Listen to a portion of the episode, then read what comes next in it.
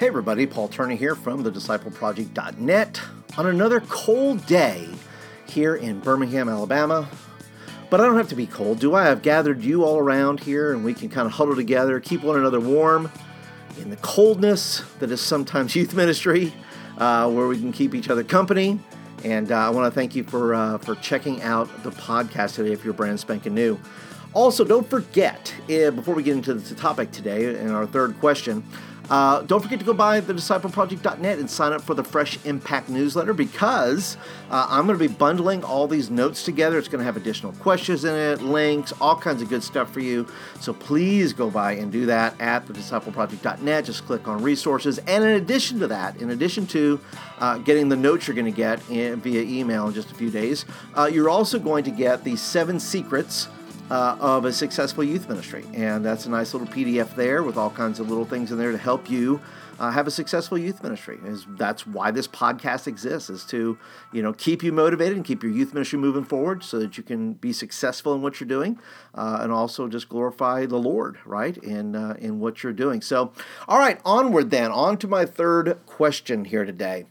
And uh, small churches struggle uh, many times because their mission isn't big enough, right? For many churches and many small churches, the mission is to keep the lights on or to keep uh, the rent paid eh, or to um, you know make sure uh, you know the, the the roof is intact whatever it may be you know and, th- and, those things are not terrible in and of themselves by the way. Uh, you should pay your rent. You should uh, pay for you know get the roof done. Uh, you should pay but but sometimes that's the only mission of the church. That's the oh they just want to just keep everything copacetic. Don't don't rock anything nothing. But there's nothing beyond that. There's nothing there's no vision beyond that. And that's where churches and also youth ministries get in trouble. Youth ministries sometimes uh, have trouble seeing beyond um, beyond their own noses because they think, well, it'll always be this way, uh, and you know we you know we just want to keep everything the way it is. We're not really interested in the outside world. Uh, we just want to make sure we're filling seats, uh, you know, all that kind of good stuff.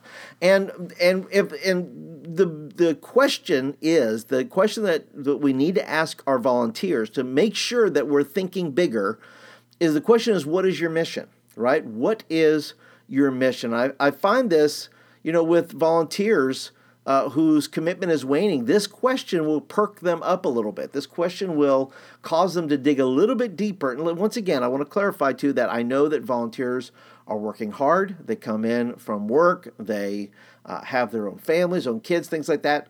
And and listen, I've sat in enough meetings over the years where we where we were crafting mission statements and vision. I'm not talking about that. I'm talking about breaking it down here for for a simple question is what is your mission every week, right? And listen, this is this is not only a question for my volunteers, but it's a question for me. Uh, you know, as I set the pace for our youth ministry, you know, posing the question to my volunteers uh, may be the key, right? Where I need to broaden their vision as to the importance of why they're here. I want to help my volunteers. I don't want to load them up with a bunch of uh, uh, churchy gobbledygook. Uh, I want to. I want them to tap in like the last question, we talked about your passion, what's your passion level, your excitement level. But I'm talking about the greater part of maybe what your what your mission is. And in doing so, I give you an example. You know, when we give somebody, you know, we talk about, um, you know, asking them what their personal mission statement is and things like that.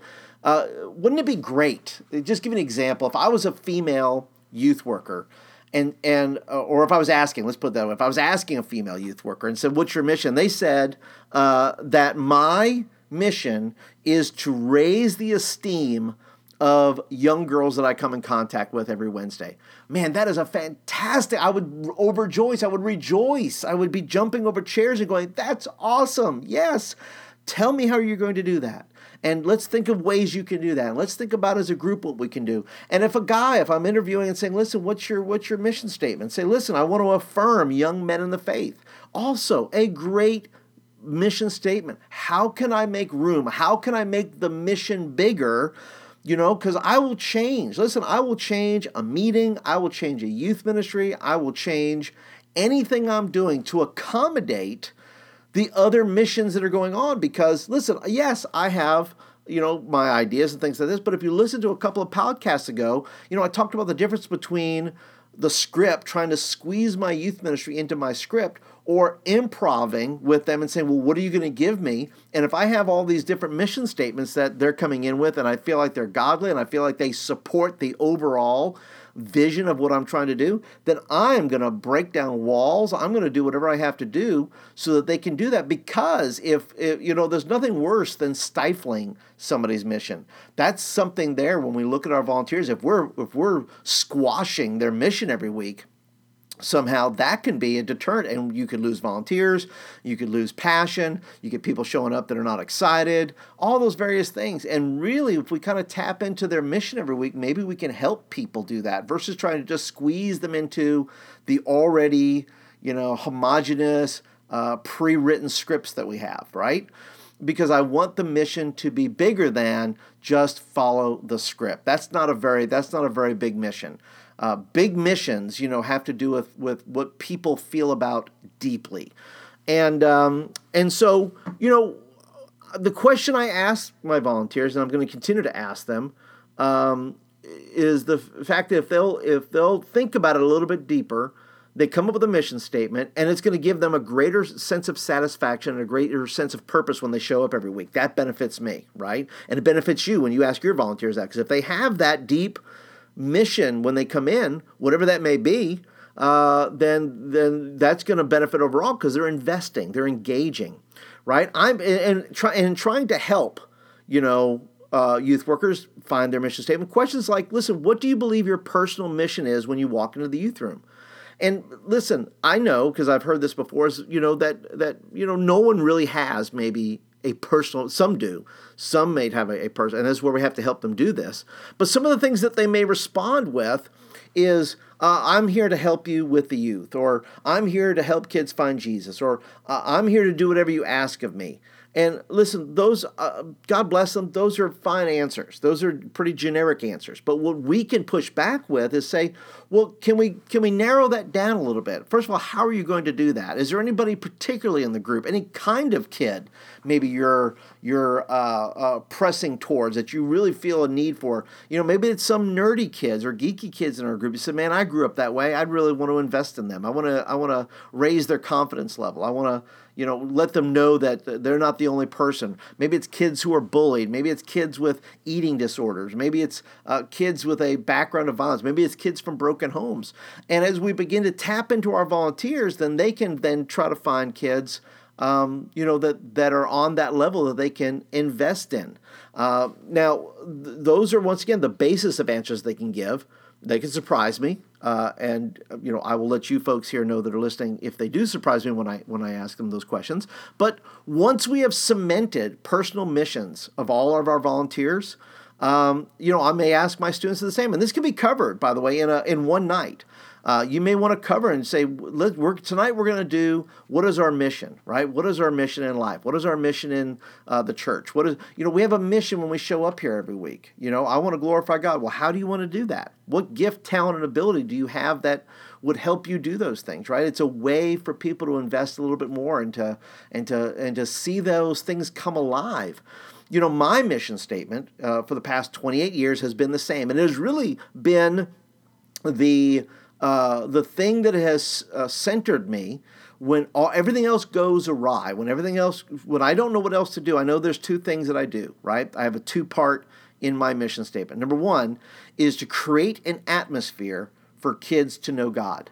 Now, how does that happen? Well, that's through worship, that's through altar time, that's through some through uh, the preaching and things like that. Uh, I want to create an atmosphere where kids can get to know God. That means to eliminate distractions. That means to uh, eliminate some things that maybe they're not going to add to the overall value of, of creating that atmosphere. Some games maybe I won't play because I feel like they're maybe too antagonistic or you know whatever it may be. I'm I I just want to try to create an environment for that. The second thing I try to do is create an environment to serve God and whether that be through uh, using their own leadership skills within the youth meeting or, or whether that's through future service projects, I want to make sure that they are having opportunities to live out the things that I'm teaching them, things that they're growing into, things that God is leading them to, callings, things like that. Because in doing this, uh, number one, it's kept me focused and it's kept me in the game, you know, when I've have felt like quitting. But it also makes everything bigger. And uh, it gets me in trouble. Listen, I'm not going to lie. Uh, you know, when, when I try to push beyond the boundaries of what is comfortable, and you've probably have faced this as well, is that our volunteers, our kids, our church, wherever it may be, uh, push against that because they're just trying to keep the lights on, and we're trying to, you know, rescue people out of hell, and we're going, listen, we gotta we gotta do better than this. And so, in doing this, if we help uh, our adults come up with these mission statements, right? If they come up with, say, why do you show up every week and drill down a little bit deeper and make it, don't make it a four hour deal that we're going to do this thing.